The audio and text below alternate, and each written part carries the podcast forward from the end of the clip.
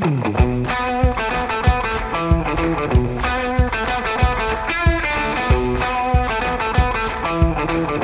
the American Association of Nurse Practitioners, I'm your host, AANP President Sophia Thomas. And this is NP Pulse, the voice of the nurse practitioner.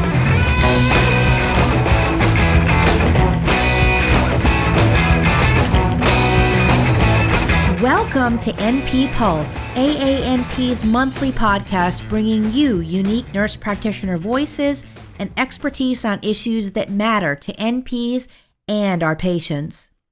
I'm thrilled today to sit down with America's doctor, the Surgeon General of the United States, Vice Admiral Jerome Adams.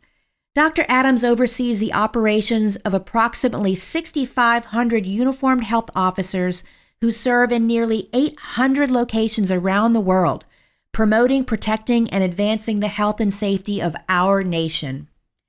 As a member of the White House Coronavirus Task Force, Dr. Adams has unprecedented insight into our country's current and future state of affairs, and I'm really excited to hear his thoughts and perspective about COVID 19 vaccine production and distribution, keeping healthcare workers safe and healthy, and what we can all expect to see happen over the next several months.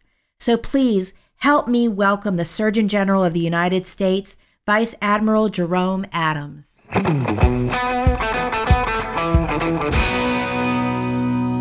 Dr. Adams, welcome to NP Pulse, the voice of the nurse practitioner.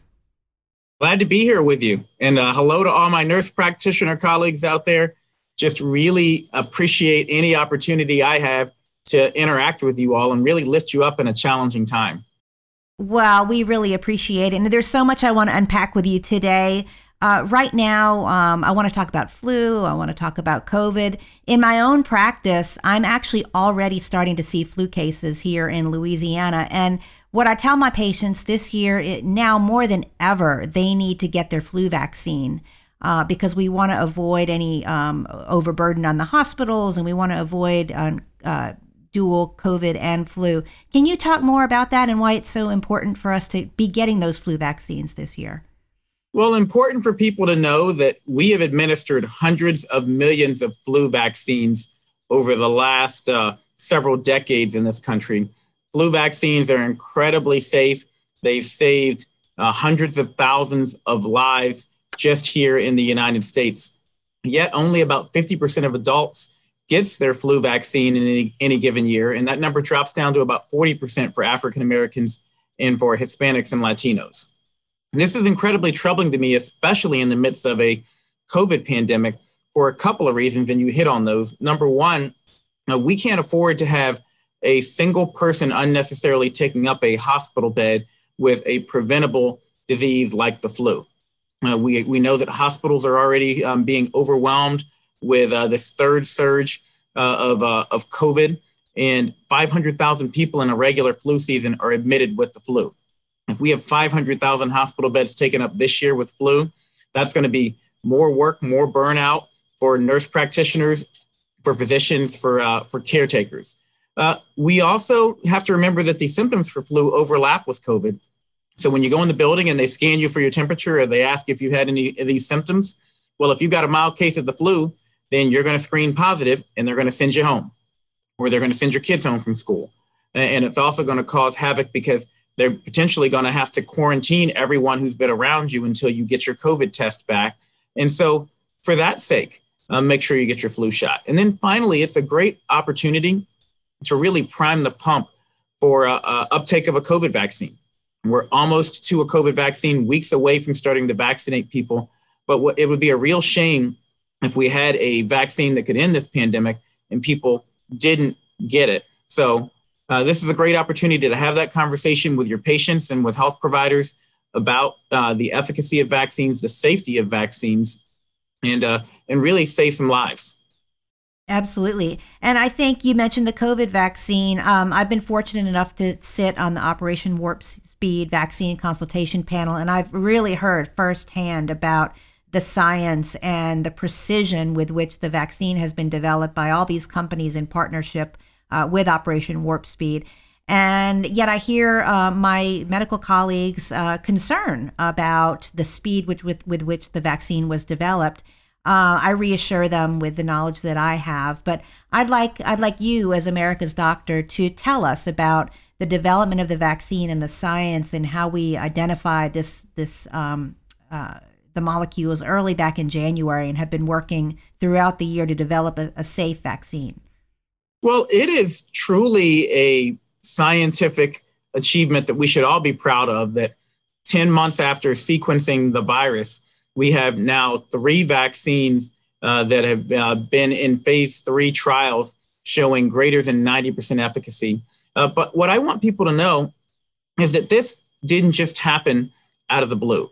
Uh, starting back with H1N1, we've been continually refining vaccine development so that we could do it more quickly in the laboratory. And so it shouldn't be as much of a surprise as it is that we were able to develop it from a scientific point of view this quickly. Uh, but what we've also done is really streamline the administrative side of things.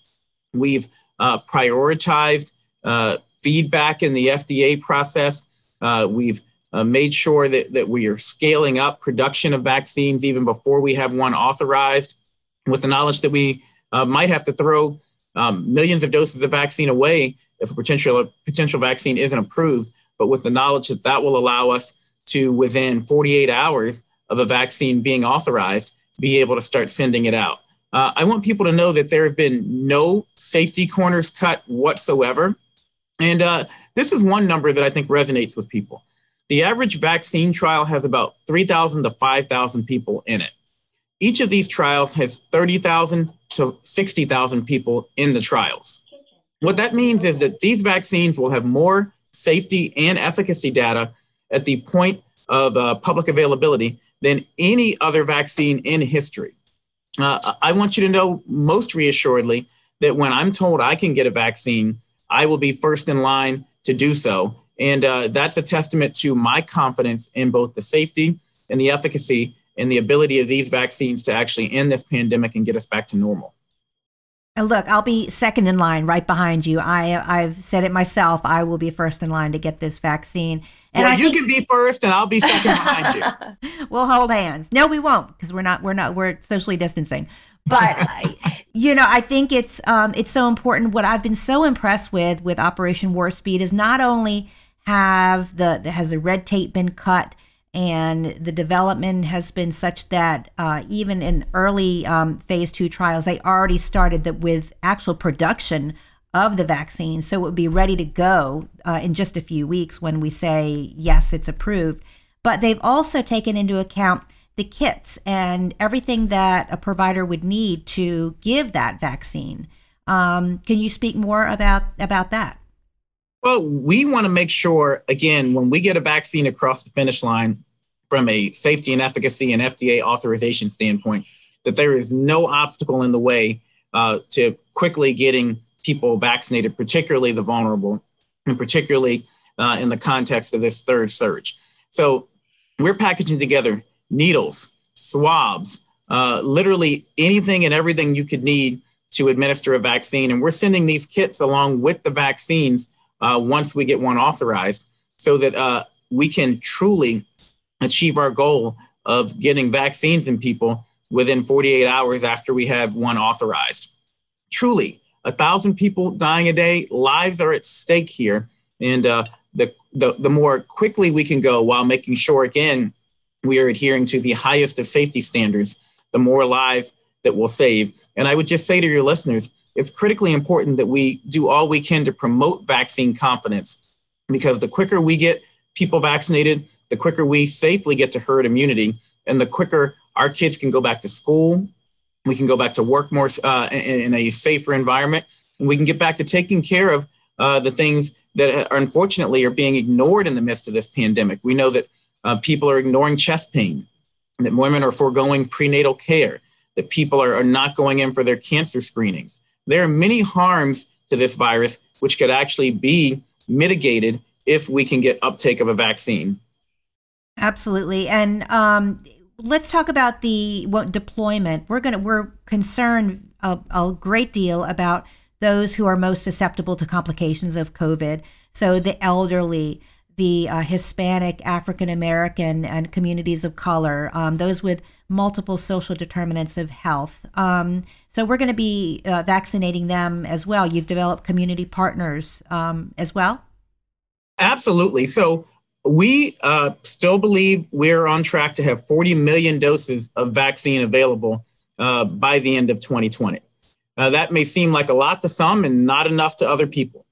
But here's what it is it's enough for us to make sure we vaccinate every person in a long term care facility uh, because we know that those are individuals who have died at a disproportionately higher risk uh, than, um, than anyone else out there. Uh, and we also know that it will allow us to vaccinate the individuals working in those facilities because the real uh, challenge here is finding out where you can have the most impact um, early on. Uh, and we want to make sure our healthcare workers are protected. And so uh, the, the thing I want people to understand is that we aren't making these decisions in a vacuum and we're not making them just within the federal government. The National Academies of Science, Engineering, and Medicine actually independently wrote up a, uh, a vaccine distribution plan taking into account ethics and supply and demand and impact and submitted that to the CDC. And the CDC will use that along with input from the coronavirus task force to make sure uh, the first doses of the vaccine will go to the uh, people and places where it is most likely to have the largest impact on ending this pandemic. And so uh, I would tell people be patient because not everyone's going to be able to get a vaccine right away, but know that we are going to make sure the people who can most benefit and where we can most effectively stop transmission is going to be where we send those first doses to. Absolutely. And protecting healthcare providers is so important. We're all getting tired, we're all burned out, and yet healthcare providers are getting sick with COVID as well. And we've we've lost um, several this year. And so we want exactly. Sure- and, and one thing I want to highlight, knowing that we're talking to a healthcare audience, is when we dig deep into those numbers. Interestingly enough, healthcare providers aren't getting exposed on the job as often as they're getting exposed out in the broader community. Uh, and when they do get exposed on the job, we've actually done several case contact uh, tracing studies. Uh, they're getting exposed in the break room. They're getting exposed when they let down their guard. So, what I want to say to uh, to the nurse practitioners, nurses, and health providers out there who are listening to this podcast is, kudos to you. You're doing a great job on infection control when you actually are taking care of patients. But we need to remember we can't let down our guard when we're around friends, when we're around people who we may not suspect have the virus, and that's in the break room. That's also at home with our extended family, people outside of our household. Uh, that's with people in the community and in our neighborhood. And so uh, we need to all do our part to slow spread and, and know that we're doing our part from a federal level to put your health first. Exactly. And it's so important, even after the vaccine is deployed, I think people do need to remember to understand to continue to wear masks, wash their hands, practice social distancing, because the virus will still be around. We're not going to be able to reach everybody right away. So we still need to practice those mitigation efforts. Exactly. One of the, the things we constantly talk about are the different tools that we have in the tool chest. And it's a great thing because we have so many more tools than we had earlier this year, but it can also be confusing for people. So we need to help people understand look, we have better treatments than ever before. We've got remdesivir, we've got steroids, uh, we have convalescent plasma. We have monoclonal antibodies. Uh, those are all for people who've been diagnosed with COVID to lower their chances of hospitalization, further complications, or death. But we also can prevent people from getting this disease in the first place. And an ounce of prevention is worth a pound of cure. Uh, when we get a vaccine, we want to make sure we have uptake so we can prevent disease. Uh, even at 90, 95% efficacy, that doesn't mean that you are 100% protected. So we still have to make sure we are focusing on those basic public health measures that I call the three W's washing your hands, wearing a mask, and watching your distance. And guess what? You do those, it'll protect you from the flu, it'll protect you from uh, the common cold, it'll protect you from other respiratory diseases that are common in the winter also. So you get multiple benefits. Exactly. And, you know, we don't know yet, Dr. Adams, how long the, the uh, COVID vaccine is going to be effective. Uh, we're still waiting for data on that, correct? Absolutely. You know, we're we're building the plane as we're flying it, and so uh, we'll have to continue to follow people to see how long they have protective antibodies. so far, uh, we've been pretty pleased based on looking at people who've been infected with COVID, uh, the very low rate of those individuals being reinfected. So it gives us confidence that we will at least get through an entire season of COVID, if you will, uh, with a vaccination. And then we'll just have to follow it and see whether or not we've got to revaccinate people next year, uh, like we do for the flu every year. And, well, I think, and we talk about efficacy, when we talk about 94, 95% efficacious, the flu vaccine isn't that efficacious each year. Yet we we are pushing those flu vaccines, um, and I, we still need to. But I think you know to hear that this vaccine is 95% efficacious at helping prevent COVID, that's a staggering statistic. Staggering is the correct word. We were blown away when those numbers came back because on the task force, we were doing estimates based on 50, 60% um, effectiveness. And uh, we were hopeful in our wildest dreams that we would get 70, 75% effectiveness. 90 to 95% effectiveness means that we truly can end this pandemic very quickly if we get a vaccine out there and we get uptake. But what we don't want to happen is that we actually have a safe and effective vaccine and we either don't end the pandemic or we see disparities worsen because you have poor uptake. And that's happening with the flu this year. We actually see more people than ever getting vaccinated for the flu. But unfortunately, when you look at African Americans and people under the poverty line, their vaccination rates are lower this year than what they were last year. So that is a perfect example of, again, us congratulating ourselves for the averages while ignoring the worsening disparities. And I would caution people that that can happen again with the COVID vaccine. We've all got to do everything we can right now to uh, help people understand the safety, the processes. And I've said it, Dr. Fauci has said it, even if you don't trust the people or the politics, understand and trust the process. And this process, again, will mean that we'll have more safety data, more efficacy data at the point of public release of this vaccine than for any other vaccine in history. Well, I certainly have 100% confidence in this, and, and I'm going to be taking it myself and encouraging my patients to do so. And I encourage all my colleagues to, to follow suit. Uh, I've been very impressed with the science and the precision with the development of this and the dedication of the team to really making this happen. Absolutely. And so, uh, one last question for you. I know our time is short, but we have the holidays coming up, and um, we we still have COVID nineteen in our midst. What can you share uh, with us about that? Well, I'm glad you asked me that question. Uh, we're seeing cases uh, we're seeing positivity rates, we're seeing hospitalizations, we're seeing deaths all break records every single day. Uh, every state is seeing uh, cases rise, every territory. Uh, this third surge is unlike either of the first two surges in its breadth, its depth, and its length. And uh, we're going to be in for a hard, a very hard next three to four weeks because we know it takes about that long for the virus to run its course in a community, even if you start doing the right things today. So I want people to be prepared for that. But I want people to have hope because, again, we're weeks away from vaccinating individuals. Uh, what we can't afford is to have another really big holiday surge like we've seen after Labor Day, after Memorial Day. And so, what I would say to everyone out there is this is the year, this is the time to make your Thanksgiving celebration small and smart. And what do I mean by that?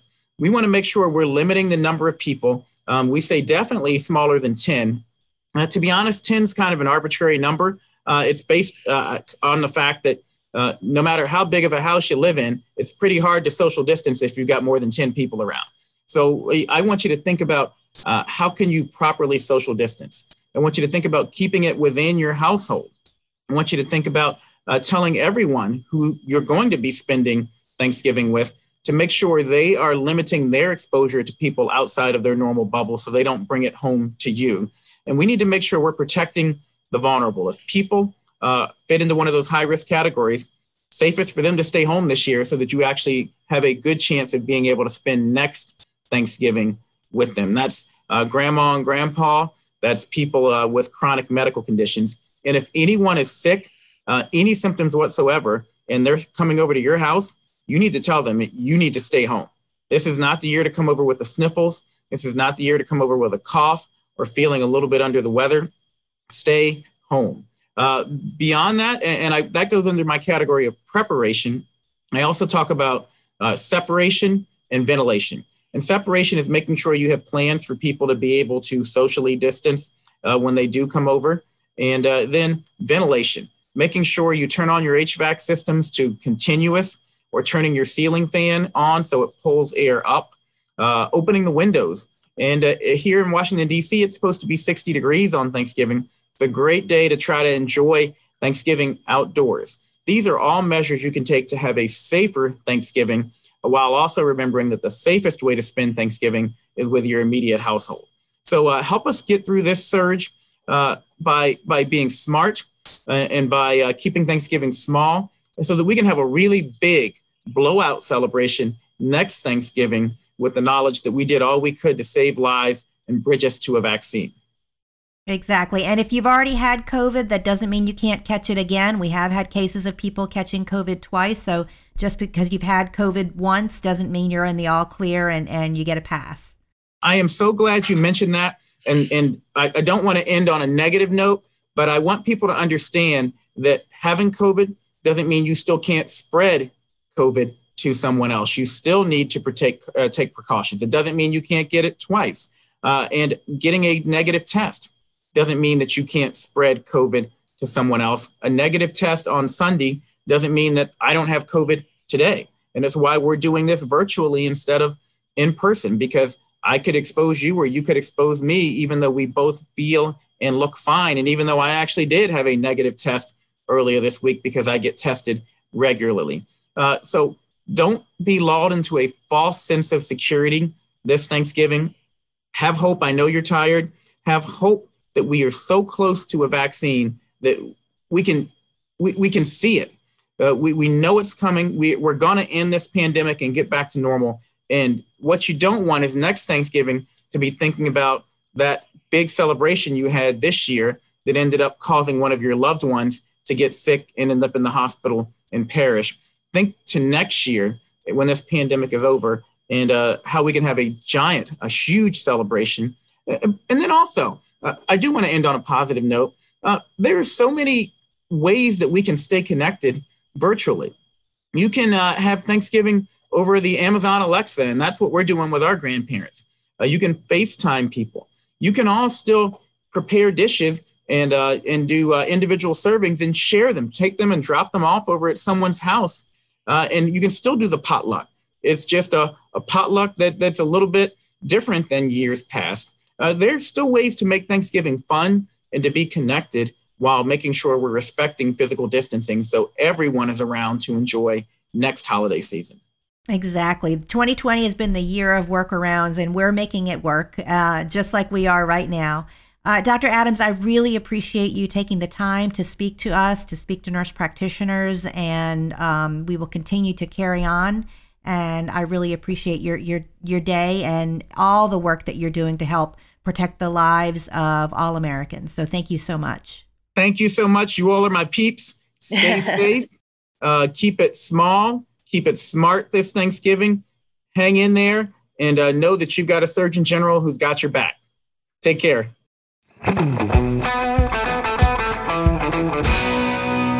Dr. Adams, thank you so much. As always, it's been an absolute pleasure speaking with you. There are some great resources I'd like to make sure you're taking advantage of that go right along with this discussion on COVID and infectious disease. The AANP website has the latest clinical and policy information related to the COVID 19 pandemic. Visit aanp.org forward slash COVID 19 for information and resources that are updated regularly. Also, the AANP CE Center has several continuing education courses on COVID 19 and the COVID vaccine, as well as so many other courses about various aspects of infectious disease. The CE Center is available at no cost to all AANP members. Be sure to subscribe to this podcast, share with your colleagues, and check back each month for new episodes. And as always, be kind, be safe, and be the voice of the nurse practitioner.